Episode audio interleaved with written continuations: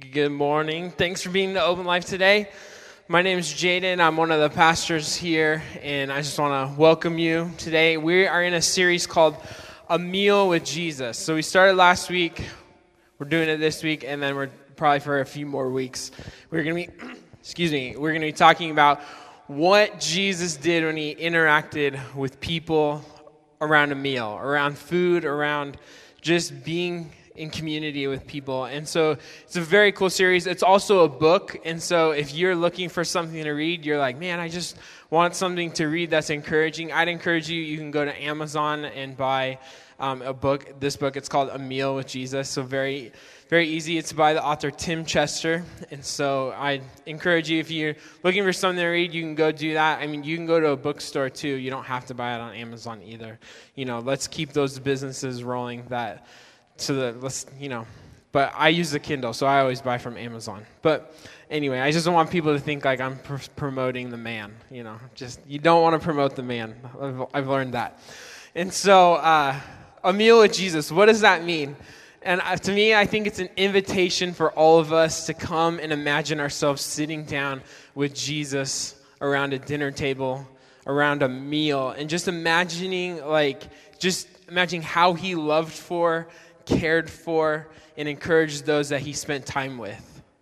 It's an invitation to know about all those things, but it's also an invitation to, make, to take the next step in getting to know Jesus a little bit more. And that's what this series is all about. It's like, how can you take the next step to get to know Jesus in a deeper way, but also how can you take it a step even farther than that to like get to know other people as well? Because that's what jesus did. He cared for he valued people he saw people for the worth that they had. And so maybe today you come into the church today and you're not acquainted with jesus. You'd say i don't know a lot about him. I'm still like learning. I'm still like reading about him. But i would say i'm not like i haven't taken that step to follow him. Hopefully this series introduces you to the love that jesus has for you but you might also be here today, probably a lot of you, you come and say, you know, I do know Jesus. I know what it is to follow him. And so I hope that this series is an encouragement for you to take a next step, to take a deeper step in knowing the love that Jesus has for you. And so today we're reading from the book of Luke about a story about a woman who comes before Jesus and when it was awkward to do so, when it was kind of like she knew she was going to be judged. And so this book of Luke is very important. It's important to know why Luke wrote the book that he did. And he wrote it for a very specific reason. It's to, to answer the question to the people he was writing to to say, Who is this Jesus?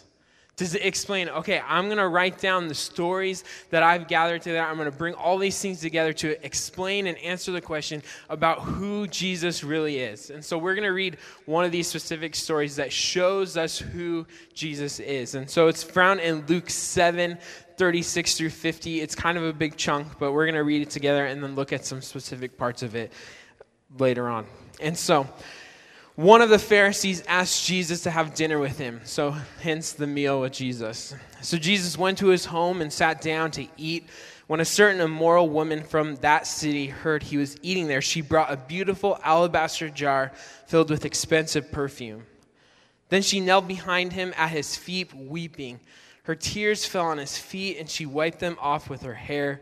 Then she kept kissing his feet and putting perfume on them. When the Pharisees who had invited him saw this, he said to himself, If this man were a prophet, he would know what kind of woman is touching him. She's a sinner. Then Jesus answered his thoughts. Simon, he said to the Pharisee, I have something to say to you. Go ahead, teacher, Simon replied. Then Jesus told him this story. A man loaned money to two people, 500 pieces of silver to one and 50 pieces to the other. But neither of them could repay him, so he kindly forgave them both canceling their debts. Who do you suppose loved him more after that? Simon answered, I suppose the one for whom he canceled the larger debt. That's right, Jesus said. Then he turned to the woman and said to Simon, Look at this woman kneeling here. When I entered your home, you didn't offer me water to wash the dust from my feet, but she has washed them with her tears and wiped them with her hair. You didn't greet me with a kiss, but from the time I first came in, she has not stopped kissing my feet. You neglected the courtesy of olive oil to anoint my head, but she has anointed my feet with rare perfume. I tell you, her sins, and they are many, have been forgiven. So she has shown much more, shown me much love. But a person who is forgiven little shows only little love. Then Jesus said to the woman, Your sins are forgiven.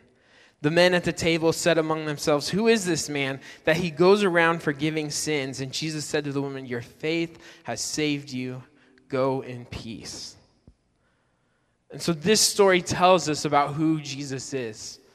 It tells us how he values people and how he sees worth in people. And so the story is set around a meal that Jesus is invited to. So Jesus, as a guest in a Pharisee's house, and as I'm reading, I imagine if I had the opportunity to host Jesus at my house, what things would I do? I would probably think and really like meticulously think about what meal I would serve. I would probably clean my house. And so I would have to decide is this, is this going to be a deep clean or is this going to be like a fake clean? And maybe you know what I'm talking about, but sometimes we have groups at our house, and there's times where on the, the day of the night we're having groups, it's like, oh shoot, we forgot to clean. And so this is where a fake clean comes in, where you like gather all your junk and you throw it in your bedroom, and then it's like, this room is off limits, do not go in here because we'll be mortified and you'll think less of us and you'll judge us and we'll be really embarrassed. But you look around and it looks nice and it looks clean. But I think if Jesus were coming, because he can like see everything, I would be like, I gotta clean everything. This place is gonna look immaculate. Those are the things I think about when I'm reading this story. I'd also ask myself, would I try to be extra hospitable? Probably. Jesus, the Son of God, is coming into your home. I'm going to try and welcome him. And then finally, who would I invite to join me? And so this is kind of where we end, and kind of the question we're going to focus on is who would you invite to your meal with Jesus? And so for the Pharisees, I'm sure, for this Pharisee Simon, I'm sure he was a little embarrassed, obviously judgmental, as we read when this woman comes in, but it shows us who Jesus is because of his reaction. And so, a meal like this in the setting that we were reading about would be a little more public than something we're accustomed to. It's they would meet together, and and uh, like t- there would be times where people would see what was going on and maybe take the initiative to actually join, even if they weren't an invited guest like Jesus was. And so, this Pharisee could have invited Jesus because he heard him speaking and he knew that people were talking about him.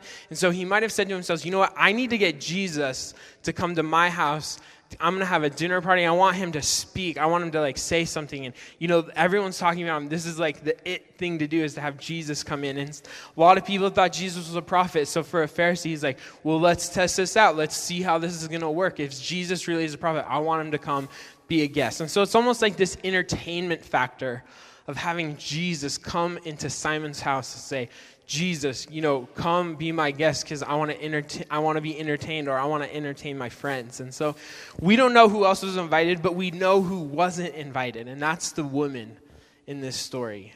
She heard that Jesus was going to be at the Pharisee's house and she showed up, she, but she wasn't invited. And so today, specifically, we're going to be going to look at how Jesus takes an idea of what we think community is and think about how he expands that, how he changes what we can think about our community. And that's the big idea today is that Jesus expands our community. This was the home of a Pharisee, and Pharisees guarded their purity very meticulously. Their goal was that if everyone in their group, and so think about the nation of Israel at this time, they're saying if everyone were to be pure and holy before God, then that's going to bring our liberation, our freedom. That's going to usher in the Messiah, this new kingdom. And so when they saw Jesus, and when people are saying, you know, this could be the one, is he a prophet? They see him eating and drinking with sinners, and they're like, that's not really what we were going for. And so, for a Pharisees, they avoided and disassociated themselves from people they considered to be impure. The woman who knelt at the feet of Jesus, whose tears fell on his feet, was one such person. She wasn't invited. She was immoral. She was a sinner. And really, if you read into the words, one translation calls her a woman of the city. This could be also con- considered a prostitute. And so you have this mixing of a person, a sinner, someone the Pharisees did not want to even associate or even acknowledge that they were there. And yet Jesus gives her his attention. And he even tells him, like, this Pharisee, like, her actions are good. Jesus demonstrates God's grace by welcoming sinners. Jesus expands our community. And so this is good news for all of us. I read this and I say, This is good news for me because I'm a sinner and I'm thankful that I can come before Jesus and I know He's going to take me when I come to Him and when I offer Him my praise. When I come into church and I'm singing these songs, I know He's not going to look the other way because I'm a sinner, but He's going to take me up and accept my praises and accept my gifts that I'm living for Him. But the culture then, just like the culture now, loves to play on people's differences. There's a natural inclination to think about my community and think that my community consists of people that look like me, think like me, talk like me, have the same values as me. But Jesus comes onto the scene and he busts that mentality. He just changes it. And he says, Anyone who wants to come and follow me is welcome to be with me. And so, throughout all the stories that we read about Jesus through Luke, through the other Gospels, we continually see this character, characteristic of Jesus where he's always welcoming people. He's always saying, Come to me. Whether it's these little kids who rush up to him and then his disciples like, No, keep the kids away. Jesus is like, Come to me. Whether it's someone who's sick, who has leprosy and is totally contagious, Jesus is like, No, come to me. Jesus continually, over and over and over, welcomes people into his presence. He uses every opportunity to expand what we think our community is. And so that's because thought one anyone could join Jesus for a meal. Anyone could join him for a meal. And we see this, we read this in verse 37 through 38. When a certain immoral woman from that city heard he was eating there, she brought a beautiful alabaster jar filled with expensive perfume. Then she knelt behind him at his feet, weeping. Her tears fell on his feet, and she wiped them off with her hair. Then she kept kissing his feet and putting perfume on them. And so I'm always struck by the way that Jesus saw the true value and worth of people. I'm always struck by the way he's in situations and he doesn't see people for their characteristics, he doesn't see people for their sins, but he sees people for their worth and value as people, as son and daughters of God. That's one of the characteristics of Jesus that I'm most challenged by when I'm trying to apply Jesus' life to my life. Where I'm quick to maybe say, you know what, that person's weird. That person's a annoying. That person, just like keep that person away from me. Jesus is like, nah, let them come. Let them come be a part of this meal. Let them be a part of this, the festivities. And so it's really cool because when the woman comes behind him and starts washing his feet, he's not burdened by this. He's not embarrassed by this. He doesn't look around to his friends or other people in the room saying, like, you know, please save me, save me from this situation. You know, I don't know if you have this like code. Maybe it happens at like Thanksgivings when you're with the in laws and you're like, to your wife or spouse, you're like, we need a code word, like text me something and like then we're gonna leave or something. Jesus didn't do that. He said, you know what? I'm gonna know this person for their worth and their value, and I'm gonna be with them because they deserve to be here. And so the, circum- the circumstances of the story cannot make this any more awkward. What this woman was doing to Jesus was incredibly intimate. In this culture, when you if you were to let your hair down, that's like something you reserve for the bedroom. That's like undressing yourself. And so the appearance of this moment is that the woman is treating Jesus like one of her clientele or one of her clients. And so possibly this is the only way that she knows how to relate and communicate her sense of honor for Jesus. And so you got to imagine the Pharisees, and like we'll read in just one second, but they see this and they're like, what is this? Like, he's obviously not a prophet because he wouldn't even associate with her. But Jesus reinterprets what could be seen as an erotic act as an honest and true act of love. He's like, she's not doing that. She's here because she loves me, because her sins have been forgiven. And so we read, but the Pharisees, when the Pharisees who had invited him saw this, he said to himself, if this man were a prophet, he would know what kind of woman is touching him. She's a sinner. And so last week, the question that Jesus was asked, he said, Why do you eat and drink with such scum? We actually read that in the Bible. Why do you eat and drink with such scum? And so I'll be honest and say, if I was with Jesus, knowing I'm like one of those guys that hates awkward things, I would be like, um, You're just going to let her touch your feet like that? Like that's literally what went through my head. Like you're just gonna sit there and let her like touch your feet and like cry on them and wash them with her your her hair. I'm like, for me, that's just like really weird. And so like for me, Mister, like I hate awkward, even though I'm very awkward myself. I'd be like, let's extract ourselves from that situation. She's okay to be here, but does she have to do that? But G- Jesus links his identity to that of this woman because he knows her actions. He knows her worth, he knows her value, and he does the same thing for you and me. He links his identity to ours to, him, to reveal himself as a gracious Savior for us. And so I was just thinking, like, when we were singing these worship songs, like, I want to be close to you.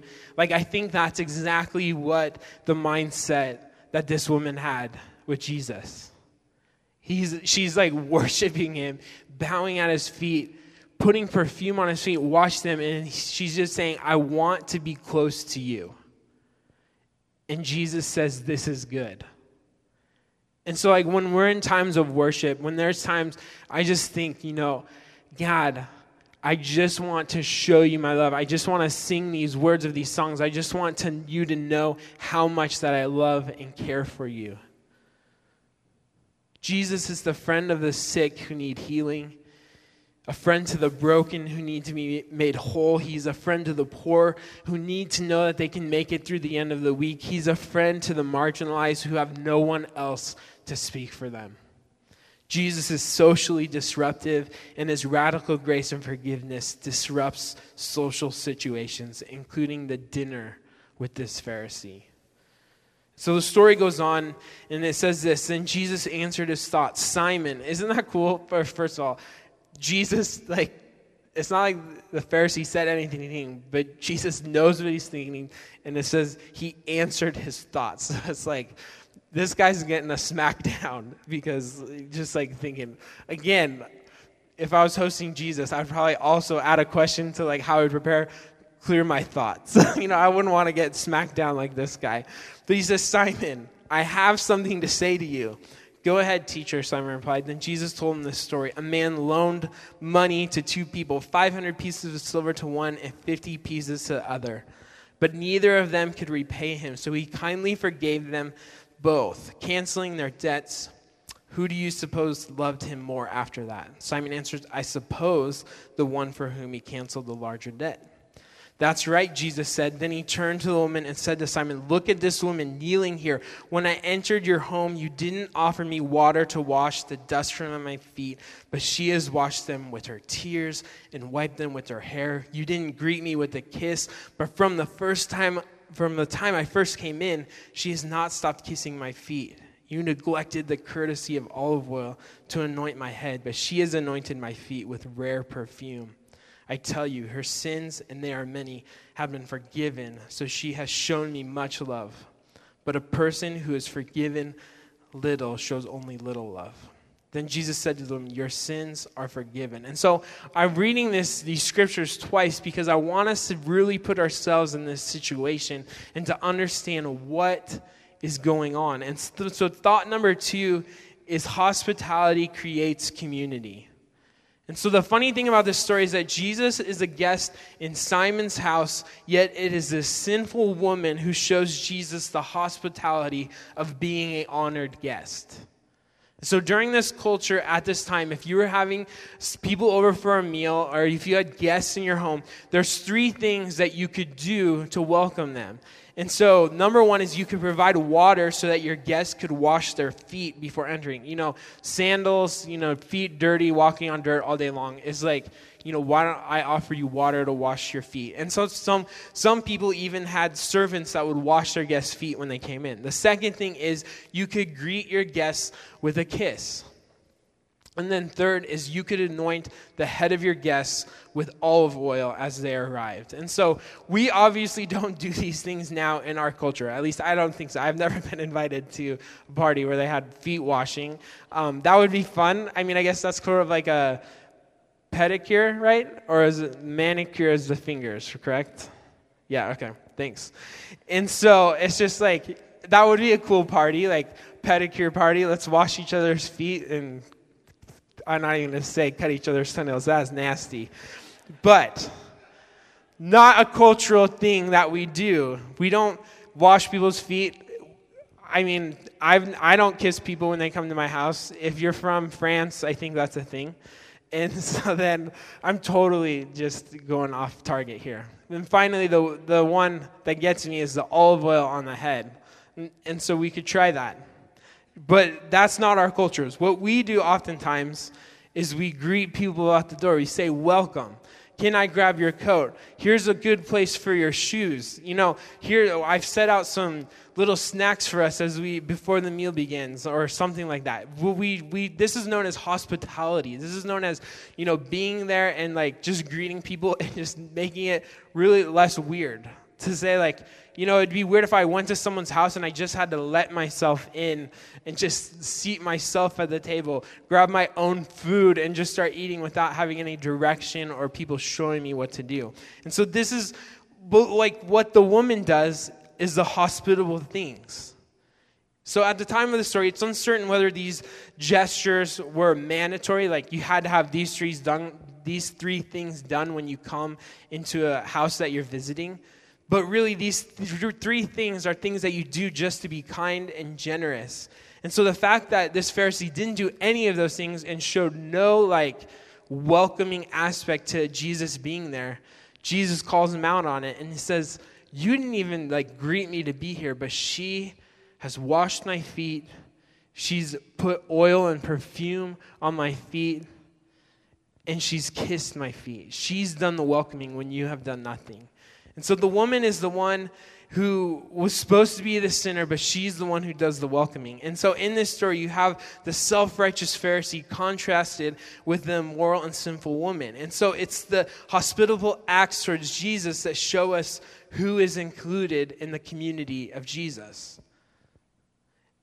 The principle is super simple. If someone forgives you, you're going to love them. If you've been forgiven, you're going to love the person that's forgiven you, that's taken off that debt. And so this woman clearly loves Jesus, and her audacity, tears, and affection are the byproduct of the love that comes from forgiveness. The way that Simon despised this woman and judged Jesus in the process is a byproduct of the fact that Simon thinks he has little, if, if anything, to be forgiven for. Jesus puts the question to him directly, and Simon acknowledged that a larger debt forgiven is going to lead to larger amounts of love. And so I think when we read this story and hear what is going on, the self righteous people are the ones that are going to leave sad because they don't see the sin in their lives that that has been forgiven. But people who come before jesus with truth and honesty and says i've been forgiven for much that leads to love to more and more love of jesus. Love is the byproduct of forgiveness. And so where does this hospitality fit in for us? Where does this idea that hospitality creates community? Well as forgiven people who are following Jesus, we should be people who are slow to judge and quick to love others. We should be attentive to the needs that people have when they arrive. We should be participants and networkers of service for other people. We should be people who are present with and work for the good of our community at every opportunity that we, that we can. This is not out of obligation, like, oh, I'm a follower of Jesus, so I have to do this. No, I'm a follower of Jesus. I've been forgiven of much, and I want to just love people. That's the command that we're given by Jesus. And so, at all times, when we're reading this story, we should be striving to be two people. The first is to be like the woman, knowing our sin and lavishing our love upon Jesus at every opportunity that we can. And two, we should be like Jesus, knowing the worth and value of all people, allowing everyone to experience a meal with Jesus. Like, as we do this, as we do this act of just asking God for forgiveness and He forgives us and we love Him, then we too get put in the role of Jesus to go and love other people so that we can go into our community, into our schools, into our families, and just love people for where they're at, to know the worth and the value that they have as sons and daughters of God. We should be marked by love because of forgiveness we have received. Hospitality is the first step in that process. It creates community because it lets people know that they are welcome here. And so by here, I mean a number of different places. I mean, like, first, we're all here at Open Life. We want to let people know that they are welcome here no matter where they're coming from, what life situation they're in. You're welcome to come and experience Jesus here. But also, it goes on to our homes. Like, you should be welcoming people into your homes because people are loved. And so when we're talking about neighboring, this is the next step of neighboring is showing hospitable acts to your communities, our neighbors. And then ultimately, like our whole lives should be this hospitable thing so that people would know, dude, that person is marked by love. I wonder if they know Jesus. And I don't think that's like the case right now. A lot of times they're like, oh, that person's a Christian. They're judging me. And it's like, that's not the case. Like, it's just hilarious when you read this story. It's like no one would say that Jesus is judging the woman, he's just loving her. And yet, it's the Pharisee who is the one judging. And so, thought number three we fully experience life through community. And so, I just, I can't stress this point enough that we fully experience life through community. And, and so, when we think about the framework, framework of, our, of our lives with Jesus as followers of Jesus, the strongest follower of Jesus that I know are that way because they have meaningful relationships with other followers of Jesus. And then on the flip side, the weakest followers of Jesus that I know are, the, are that way because they don't have any meaningful relationships with other followers of Jesus. When we choose to follow Jesus, when we choose to enter in relationship with Him, it's not so that we get to be lone wolves and just do our own thing and be on our own and only like put on a worship CD and then be in our rooms reading our Bibles and never interacting with anyone else. You're going to be missing your relationship. And it's it's very interesting when you like talk to people who maybe have been come to know Jesus but then they like fall away and it's just you ask like well hey what happened like what you know what's going on and it's like well i just didn't connect i just didn't like get involved or i just didn't feel welcomed or or whatever it is. And it all revolves around this aspect of there was just no other relationship that grabbed someone to say i'm here with you. You see, we all can receive God's grace, His forgiveness, His love, but the, the full depth of that relationship with Jesus is discovered when we can say, like, look around and just say, wow, like there are other people on this journey with me. There are other people who are encouraging me. And so the way that Open Life does this and what I've learned to love is like in groups we just had our group last Monday, and it was just a time where like we got to pray. We talked about a verse in Scripture, and we just bounced ideas off of each other about what Jesus means to us, or what we think and hear when we read part of the Bible. And it's just I just left it with this realization that that's like a deeper aspect of a relationship with Jesus that's totally missing if you're not if you're just doing it alone if you're just a lone wolf doing your own thing and so, Open Life, we have groups, services. This is that also that aspect. It's like maybe today you'll decide, I'm not going to rush out. I'm actually going to say hi to one person before I leave. And I understand the whole meeting new people, talking to people. Again, I'm the awkward guy. And so it's like you, you get like little tense because it's like, you know, that's just not my personality. I'm an introvert. And I totally understand and get that. But what what do we always say? Like 30 seconds of bravery can go a long way to changing your life. And so it's just that's we bought a zoo. I totally butchered that quote. But anyway, you can do that just by saying, you know, I'm going to say hi to someone, and that's a big step for me. But that's one like spark of community. The type of community, it's not inward focused, it's outward focused. There are people who just need to know that they are welcome. That's hospitality. Yes, obviously we do that at church, but it's also in our neighborhoods, it's also in our homes, it's at our dinner tables. Like that's if you re, if you pick up and read this book, A Meal with Jesus, I think you'll be I think you'll be practically changed to understand the power of a meal. The power of even in your own families to come together and say we're going to eat a meal together. And just the power that can have for the very specific small community of your home.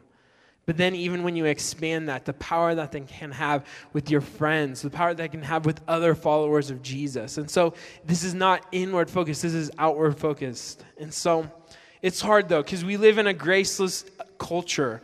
We live in a culture of competition in which we're constantly trying to get ahead. It's this like power over mentality that, like, I'm going to, in I'm going to force people who are under me to do what I want them to do. And so we kind of like that's our whole goal in life is to keep, you know, going up that ladder so that I can force someone else to do what I want to do, even if I'm doing what someone above me is trying to get me to do. But through Jesus, through his sacrificial, self sacrificial love, he shows us that there's another way. And it's the love that understands an immoral woman's worth when she comes and bows at his feet and washes his feet with perfume in her tears and kisses them. Jesus understands when people are coming to him and why they're coming to him for. So, to kind of conclude, a quote from this book, A Meal with Jesus, that says this In our culture, our shared meals offer a moment of grace Around the table, we offer friendship and celebrate life. Our meals offer a divine moment, an opportunity for people to be seduced by grace into a better life, a truer life, and a more human existence. We fully experience life through community. Jesus understood this, and after his death and resurrection, his followers knew this, and that's why they gathered together continually around meals, but to also just to come together and pray. That's what like open life is about. We come together to worship, pray, and read about the word so that we can be challenged in the way that we live our lives. And so today's action point is very simple and it comes from the last two verses in this passage that we're reading. It says, The men at the table said among themselves, Who is this man that he goes around forgiving sins? And Jesus says to the woman, your faith has saved you. Go in peace. Our action point today is go in peace and be hospitable. The reason for this hospitality that Jesus is showing this woman, and the same that the woman is showing Jesus, still isn't recognized by the people in that room. They're just like, oh, who is this Jesus? They're still grumbling. They're like, how can he forgive someone? They didn't see the love that comes from forgiveness. The genuine hospitality that's created that can expand our community and our thoughts. And, and that people are just still sitting there grumbling over it because it's different than what they think community is. But Jesus' response is simple. He says, Your faith has saved you, now go in peace. And so that's what we want to do today.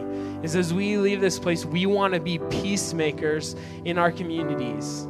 We want to be people of peace that know that we've been forgiven so that we know we get to love God and we get to love other people. There's nothing more peaceful than that. And I was just thinking, like, we don't know what happened to the woman in the story. We don't know, like, the next steps or anything about that, but it's, we have next steps.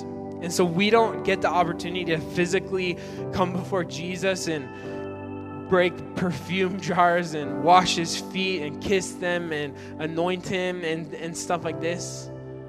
but we do get the opportunity to love other people. And so I'm just challenged by this thought of the way maybe that we love Jesus more is by loving other people more. The way that we can take that next step in our relationship with God is by taking a next step to love our neighbors, to take the next step to love our families better, to take the next step to love our coworkers. You fill in the blank on who that is. But the way that we love others is the way that we love Jesus. So today, let's be people who know that we've been forgiven, who go in peace, who in turn show hospitality to one another because we have the love that is found in Jesus. Our homes, our tables, our lives can be places of peace that create community because of the grace we have received. So that's our prayer today that we would be people of peace going forward in loving others. God, we come before you today and we just say thank you.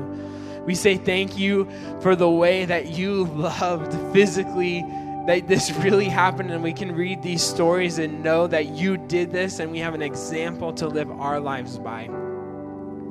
God, thank you for the love that you show us. Thank you for the forgiveness that you have lavished upon us so that we can lavish our love and praise upon you. I pray, Lord, that we would leave this place knowing that love and knowing a plan to love others. And I pray that through this we would just see favor, that we would see life change, that we would just see just tangible encouragements of like of you, like in just the way you encourage the woman, that we would be encouraged in these things. That you would tell us in our minds and in our hearts, and even from other followers of Jesus, man, you're doing a great job. You are being so kind. This is so cool. That we would see just the tangible, practical, practical applications of your scripture and of your word and the way that you told us to live. Let us go in peace today. In your name, amen.